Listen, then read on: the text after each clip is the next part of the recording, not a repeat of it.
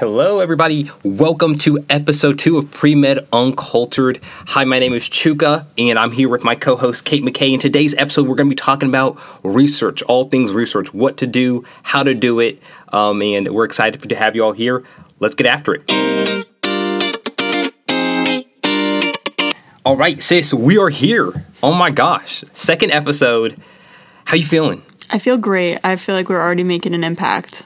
Yeah, I'm excited. I'm excited. Excited today to be able to talk about research, right? And so I feel like so often we get this question of do pre-meds have to do research? What are what are your takes on that question before we even delve into it? The short answer is yes. You do need to be doing research. It's it's a big part of medicine, it's a big part of science and it's how we move forward. It's the exciting part of medicine. It's why you know, we can do the same occupation in a million different ways because everyone has different approaches. And if you have an understanding of research, you have a real good understanding of medicine. So, short answer, yes. Long answer, absolutely yes. That's epic. And so, yeah, so when looking at pre meds, right, and why I think that it's so important that, like you said, Kate, this idea of doing research is because like medicine is ever changing, right? And I think that medical schools want to see people who are involved in finding a problem they're passionate about, exploring it, and putting their putting their findings out into the world. And so, um, what are different types of research opportunities, even during your undergraduate, that you're able to engage in? Well, I think that one of the easiest ones to get into is doing your coursework labs, and that kind of gets your feet wet. And you can see, obviously, that kind of lab work is not the lab work you'd be doing to get paid or even as a volunteer job um, in a real research lab. But if you absolutely hate that experience, there are so many different types of research that you can do, so many different ways you can get involved. It's not all pipetting and measuring things out and doing, you know, these very, very tedious uh, experiments. Some of it could be, you know, policy research or public health research. So there's many different types. And I mean, personally, I have experience with wet labs and clinical research, but you know, I, I liked that stuff. So that's why I did it. If you don't like it, you don't write off research all at once. You know, find something that you enjoy and find people that you enjoy spending time with because that's another really big part of research is your connections. That's so true. That's so true. And even let's like even breaking it down, and you talk about this idea of wet lab research, right? I think most people, I think when we think about like research within the the scope of sciences, I think that's where most people think about. You're in the biology lab pipetting, or in my experience, I, I did an undergraduate research in organic chemistry. So if I see another NMR in my life, I might actually implode. But I think that's that's that's one aspect of research. And so, did you did you do basic and applied science research during undergrad, or do you know anybody who did? Um, so I did. I did all my labs, and then I was an uh, undergraduate teaching assistant in the lab. So. Mm. All of the work that I, you know, a little bit took for granted, the setup for the experiments, I then had to do. And that was, you know, the extent of my quote unquote wet lab research of doing very basic stuff. I moved on pretty quickly into uh, mouse works and lab works and clinical trials. So I I decided I didn't really like it that much and you know found a change. So but it was very I mean it makes you it makes you appreciate the other opportunities that you can have and then when you kind of have to go back to pipetting you're like ah I'm so glad I don't do this every day. yeah, so you even talk about this idea of clinical research. So what have what's your experience been like doing clinical research, and you can even share the research that you're doing even right now? Uh, so I started out uh, doing diabetes research. I was a volunteer undergraduate student um, in a lab here at Pitt. Um, it was an immunology lab, and um, I really I didn't really do that much. Uh, the experiments we were doing were at the tail end, so they were you know had already set up the mice, had already you know done um, the testing, and then at th- that point it was let's set up for the next experiment. So I was in charge of genotyping and mixing reagents and very basic things, and I was going in maybe five hours a week because again I was a volunteer like it's very difficult to find the motivation to show up if basically all you're saying is, yeah, I did these hours. Um, so after I got some experience and got my hands, you know, into research and decided that I liked it, I started applying for jobs um, in the Pittsburgh area. And I got referred to um, a PI here in Pittsburgh, uh, Dr. Eric Lagasse, and he was. I'm lucky enough to work with him at the McGowan Institute of Regenerative Medicine, and um, basically what we do is I mean, I'm I like to joke that I'm a mouse surgeon because I actually am. We transplant um, different tissues, for example, like uh, brown adipose tissue or thymus or uh, hepatocytes into the jejunal lymph node of mice in the gut, and then we basically grow new organs, which is an insane idea. It's so crazy. It's so amazing to be part of, and we're currently in clinical trials for the hepatocyte experiment that we did. So we're, you know, as we know, um, organ transplants are very complicated. It literally has to be a perfect fit for, for both the organ that's being uh, donated and for the patient that's receiving it. And most times it doesn't work. And a, and a doctor can sit on an organ and be like, nope, this isn't it. And then that organ goes to waste. But now, with the research that we've done, we're able to take that organ and spin it down into just the primary cells, which are called hepatocytes, and then transplant those into the lymph node of a, of a patient, which is insane. And that then not one organ goes to one person and that's it. One organ can go to hundreds of people, and they can basically have their own function of their liver back that their own body has created and uh, really change their lives. So that's in a gist of it what we're doing at the lab, which is it, it's absolutely insane. I'm so lucky to be part of it, and I do love it 99% of the time. But there's that one percent of the time where I'm like, ah, if I have to if I have to spin one more time, I'm gonna. I can't do it. So hey, I'm glad you said that because we'll, we'll get back to that, talking about what is lab culture like and things of that nature. But again, thank you so much, Kate, for that explanation. Because first of all, that sounds so fun, so cool. Um, but I think that again, right, talks about like I did I did clinical research, right? But my clinical research, y'all, it was not as cool as that, right? I think for me it was it was cool in that it was what I was passionate about. But I, I've, I've never done no surgery on no mice or anything of that nature. But like I know last year I worked at with Vanderbilt Center for like biomedical ethics, right? And I work with their trauma team looking at trauma ethics, right? And even now what I'm doing here at Pitt with uh, the trauma trauma and transfusion center, right, with Dr. Sperry, right, and shout out to Dr. Peds over at Vanderbilt, right. I think it was mostly data analysis, right? I didn't have really a lot of necessary patient interaction and things of that nature, but I think that I think it's so important that we recognize that clinical research, research in general, is so vast, right? It's about finding what your niche is, right? And so, like I said, some people are like, hey, I love data. I want to look at data. I want to look at numbers. I want to look at uh, saying, okay, what are these trends? Not necessarily um, doing the actual manual stuff. Some people are like, hey, what Kate does sounds epic. I want to be doing that. And I think that's the beauty of clinical research. That's the beauty of research in general, right? Even when I was back at MTSU, right, and I, I was working in an organic chemistry lab, some people are like, Chuka, that sounds miserable. And for some people, it may have been. So I knew I had friends who worked um, in a virology lab, or I knew some people worked in a psychology lab. And I think it's so important, and as Kate and I are going to be talking about over these next couple of episodes, this idea of finding your path. It's it's not necessarily how you get or how you get there or what you do, but it's it's about it's about sort of that journey, that that navigation pathway, and so just finding what you're passionate about. That even takes me to like this next idea of like policy research, right? I think I look back honestly, Kate, and I'm like, if I could have re relived, right, redone my research experience, I think that for me.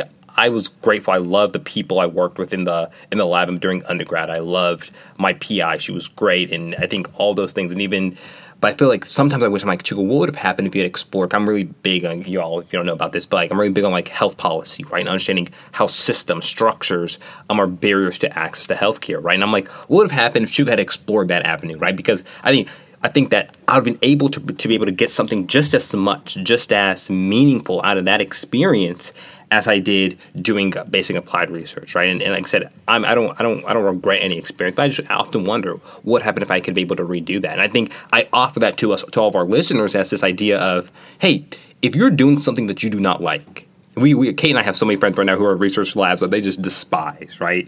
And get out get out, get out, get out, right? And I think some are like, oh my gosh, no, I've committed so much time. But I think that you have to ask yourself, what is your growth that you're occurring in if you're in a place that's really stagnant, right? And I think that even takes us, Kate, to like this idea of lab culture, right? And honesty, being transparent with your PI. Um, and I think I can speak on this in my own experience as, you know, people often ask me, like, did you enjoy organic chemistry research? Uh, it was all right. it wasn't. I wouldn't be like, oh my gosh, I want to do that first in my life. Like honestly, truly, I don't know. I don't know who our listeners are, but if there are any people who are doing like PhDs, I can just research PhDs focus. I'm like, I respect you tremendously because I look back at my my research mentors in my lab and undergrad, and these guys, I'm talking about, okay, they'll get so excited. Like once they're looking at an NMR, they're like, oh my gosh, this is so good. Oh my gosh, look at this peak in this region. I'm sitting here, I'm like, y'all, I just want to know if I got my product or not, and can I publish, right? And I think so finding what you're passionate about because the way I was passionate about other things, they were passionate about that. And then also, but I'll say this that it was the culture, the people there, the way they encouraged me, the way they supported me, the way I found mentors. That's what made me so attracted to be a part of that lab. The research was cool, but the people were phenomenal. I think that that's another thing, and, and sometimes that's how you figure out what you're passionate about. Like a lot of things, like even how I've gotten involved in like a lot of the trauma surgery research I have, is because a lot of people I've come in contact with, I'm like, they're really cool people, right? And I want to be in that environment. And so I think that's something that's really worth thinking about. What is the environment of research lab? What are your takes on that, Kate? Yeah, really great points. I think that you have to ask yourself, where am I going to thrive? Am I going to thrive with a PI that's going to be up my ass and just yelling at me and giving me deadlines and really pushing me? Like, do you thrive in an environment like that? Or do you thrive in a give me what to do and I need to be able to make mistakes, I need to be able to learn, I need to be very gentle, or somewhere in the middle? And PIs are very widely ranging. I've worked in a lab where, you know, they would show up at 6 a.m. and they wouldn't leave until 10 p.m. And that, for me, that environment of we need to get this done, we need to get it on paper, and we need to push this information out as soon as possible in a win the race type of environment, I wasn't thriving in that. Because I like the time to explore and to be curious and ask my own questions and to really deeply understand what we're doing. I'm not there just to get a job and to get an image on a piece of paper and get my name on it. I want to know what I'm doing. And if you don't care about that, then maybe that fast paced environment is going to be great for you. And if you do, then, you know, maybe you ask those types of questions. Ask, have you had a student in your lab before? What's your experience with students? Do you care? Do you are you willing to teach me if you say I'm in an immunology lab? Are you willing to teach me the basics of immunology so I can really know what we're doing? Or why are you interested in this research? Ask them those questions. They, uh, just while they're asking you when you go into the interview, why do you want to do this? What's your experiences? And if even if you have none, I mean, we'll talk into how to get into a research lab and what to do and you know the steps to do that. Because getting your foot in the door is one thing, but enjoying the door and the room that you're in is way more important. Because at the end of the day, it's about your experience. Is it does it look great to be in a research lab? Absolutely. But if you're sitting there hands deep in frogs and you hate frogs, maybe that's not the right place for you to be in because it's going to be so hard for you to write about it. It's to be so hard for you to talk about it and to really fake it. Imagine how compelling you could be in an, in a room with an interviewer. If you want to do research or PA if you want to go into med school how how compelling it's going to be if you love what you're doing. Because you can't fake love. You can fake oh hey, hey, like just listen to me and Chuka. We're like yeah it was great I guess but like I maybe I would go back and do something different you you have to love what you're doing and that doesn't mean you have to start out with what you love but finding out what you hate or don't like is just as important but you need to be able to change it if you don't like something don't stick it out because it looks good. It, lo- it would look so much better to be in a place that you love for a month than be in a place that you hate for four years. So, you want to talk now about you know how to get into a research lab? Yeah, let's let's get after it. Um, I think that the first thing is looking at um, when when what are you interested in, right? Interest, right? And it's being it's all about this idea of emotional integrity, right? Where are you at? What do you want? And, and then are you are you going to pursue after that, right? So, for example, let's say somebody's out there saying, "Hey, I'm really interested in virology, right? I really I really want to understand viruses." So what I would encourage you to do, right, is first of all, go on your institution's webpage, right? If you're if you're in if you're an undergrad, go on your institution's webpage, go into the biology department, then go look and see who's doing virology research, right? And then as you're looking at who's doing virology research, say, okay, hey, go look at some of their papers, right? Um, and as you're looking at their papers, saying, okay, really, I really like this. This is interesting. Go and look if they have a, a lab webpage.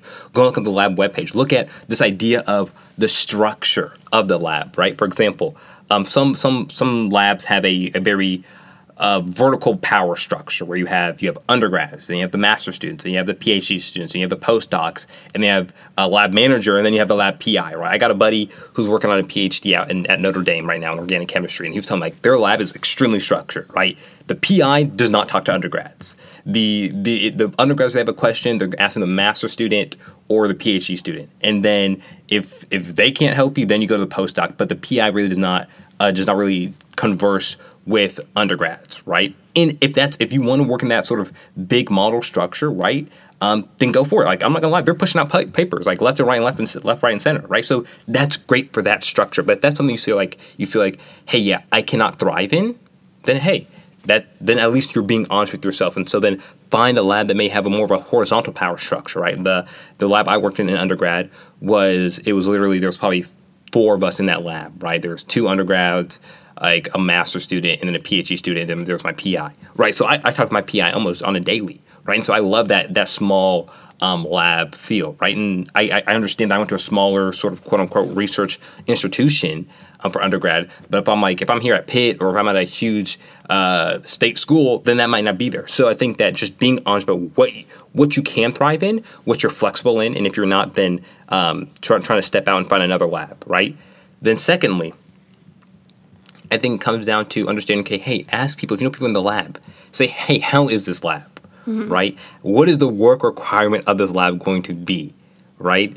And so I think that sometimes people can hop into a lab and be like, oh yeah, I really, I really want, I can dedicate 20 hours a week. You really can't, but you say that to get the job, right? Mm-hmm. And then the PI is going to expect you to put 20 hours in, or they may expect you to do 20 hours plus more, yeah. right? And so think about asking people who are in that lab, saying, hey, what is it like, um, and and how did that structure sort of work? Mm-hmm. And then um, thirdly, right, hot take. If you all if you all have your have your audio, crank this up. This is something that I feel people do not say enough. And I'm I'm him. I'm going to tell you this right now because you need. I think it's very important to look at what stage in the academic career is your PI in right? And I'm going to say it again. What stage, academically wise, is your PI in? Are they a, are they an assistant professor? Did they just get hired?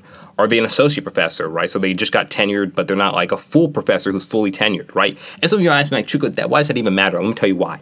Because in order to get tenured for professors, there's a there's a there's a requirement of how many papers they have to publish, right? And, and we're gonna, I'm going to talk about this in the next sort of segment here about publications, why um, I think or publications are getting something else important. Um, because if your PI just got hired, there's a certain amount of publication they have to have um, to be able to get tenured, right? To become an associate professor, and then an associate professor has to make have a certain amount of publications to become fully tenured. And so, and I say that to say because I had a lot of friends in undergrad who work with full tenured professors. They're not concerned about publications because they're like, hey, I wouldn't want to do this really long, complex project that may may take six years to finish, right? That's great for them. That might not be great for you. All right, hot take, okay? Again, so look at saying what stage is my PI in. I had a, I had a buddy um, who worked in a uh, in an analytical chemistry lab, and his PI had just gotten hired. He hopped on the he hopped into the lab probably like a month after his PI got hired. Man was pushing P. Like you know, I know you know push a T talking about pushing P. I'm talking about like this man was pushing publications. Like he got like five publications in undergrad in three years. And that's wild, right? And the thing is because he wanted to be in an environment where he could do projects, right? And, and there was a, and there was a culture in which we need to finish on these things. And so again, major takeaway. Y'all crank this up. If, you, if y'all if y'all have only heard two things thus far, just remember first of all, what stage your PI in in academic wise? Where are they are they tenured? What are, what is their sort of when's the last time they even published? Right? If they haven't published in seven years. do you really want to hop in that lab? Right? If they see that they're publishing at least three or four a year, that means hey, there may be a probability that they're going to put me on a project where I can see things to the end and be able to get a, a tangible product, right? Second takeaway, hot take, um, is choose projects that finish. This is what this is. A, this is a this is a piece of advice that I cannot claim as my own, but a mentor of mine told me. He said choose projects that finish. Let me tell you something, y'all. I know a lot of people who did like who were doing honors theses, right, and doing all these and doing honors calls, they had to do all these research things. They were hustling, slaving in labs, doing biology, physics, chemistry, all psychology, all different types of research, right? But they didn't have nothing to show for it other than a thesis for four years because they didn't choose projects that would finish. They didn't choose projects that uh, said, "Hey, I know I can do this," or they're not allowed, or they didn't even allow a PI to give them or sort of allow them to structure a project that they could get a tangible result from. And I look at those people and I'm like, I feel terrible because I'm like, when you put that on your AMCAS, you put that on whatever um, medical school application or pre-professional application you're doing, and you put down, hey, yeah, I worked in the lab for like 3,000 or 2,000 hours over four years. And you got nothing to show for it. That's tough, yo.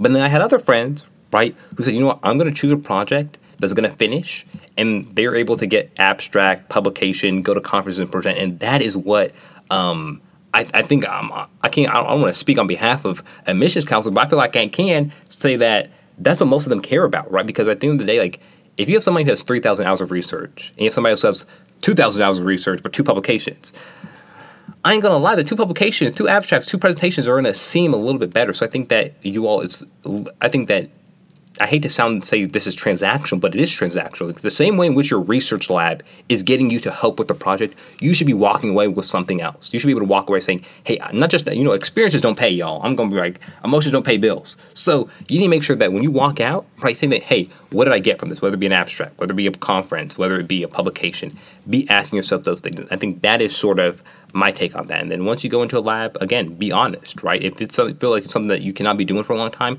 tell the PI, "Thank you for your time."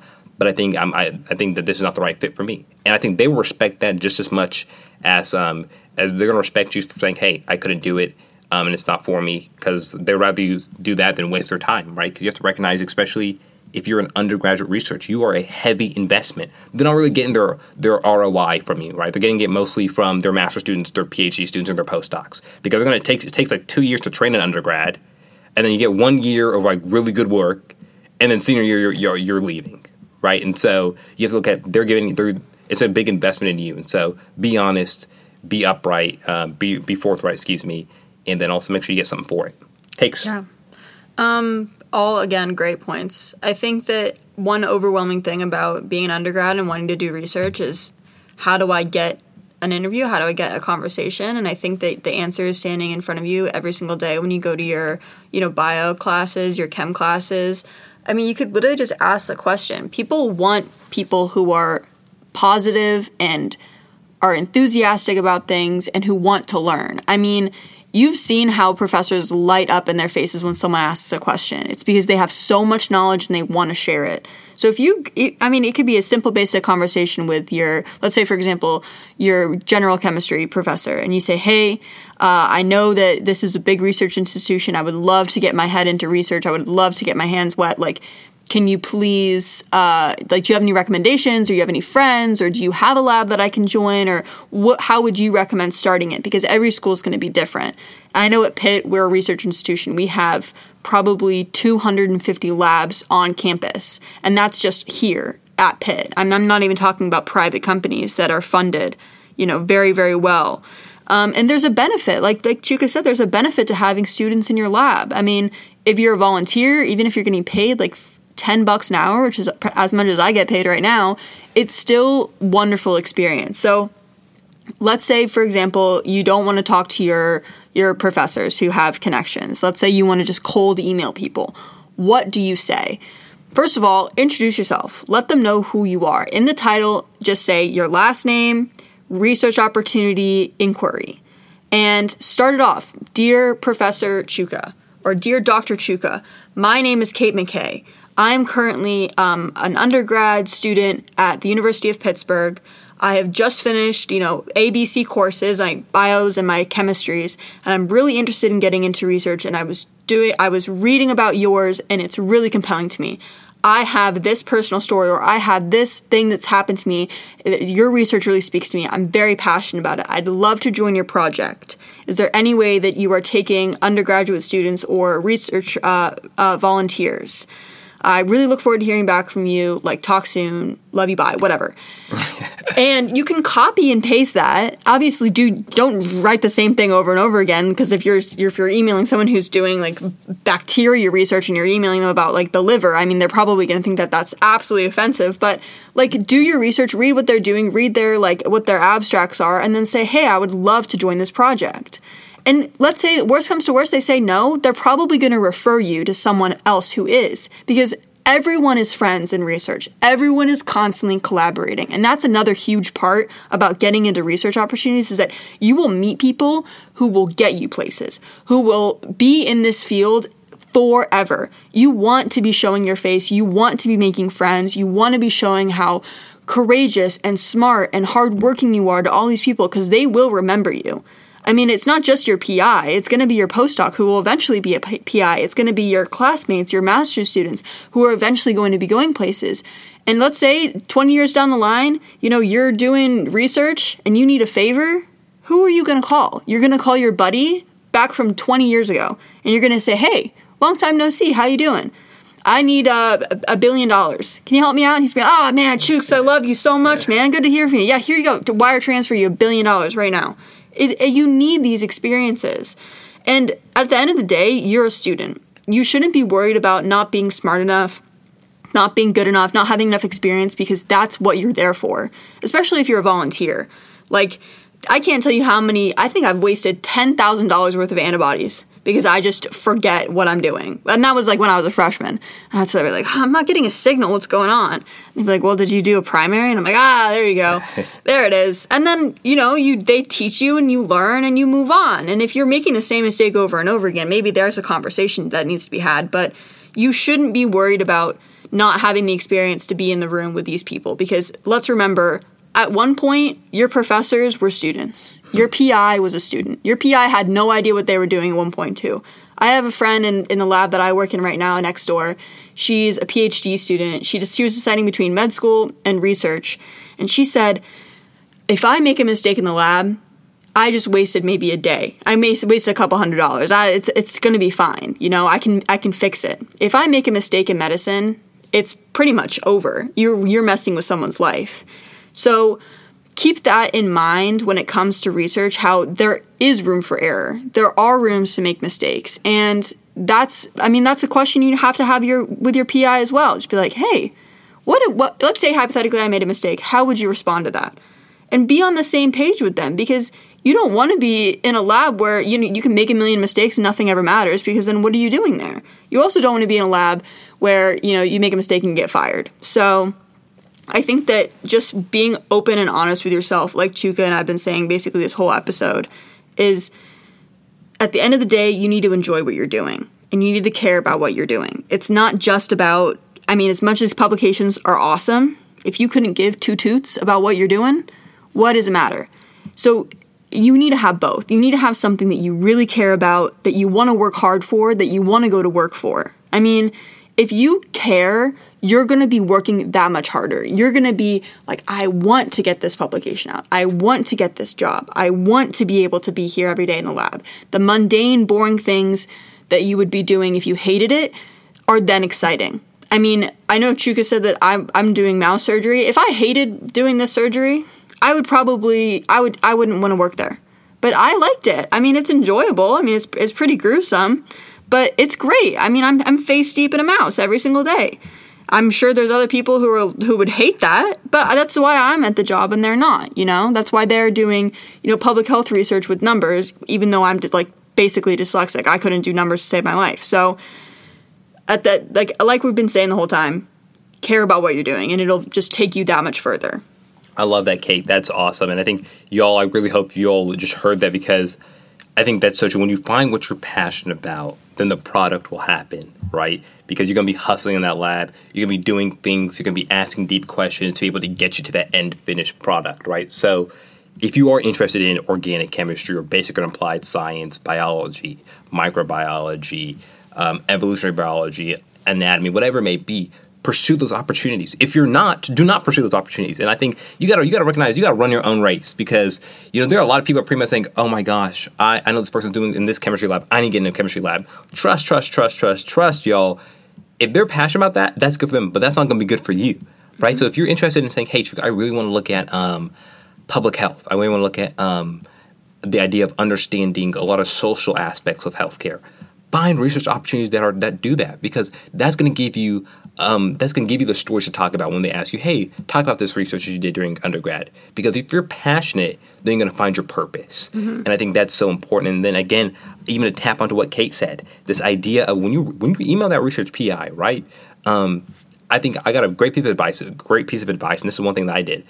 go I would encourage you read one of their publications, read one of their papers, right? And then in that email, right, say, hey, I found it really interesting that in this paper, blah, blah, blah, blah, blah, you discussed this. Because what that demonstrates is that not only did you go and look at their research, you read it, you understood it, you developed a question, which is what research is all about finding a question and finding an answer, right? And then also, of course, if you got a CV, throw that CV in there, right? Mm-hmm. Because that's what that's a big flex. Be like, you know what, I got smoke. All right, here you yeah. go.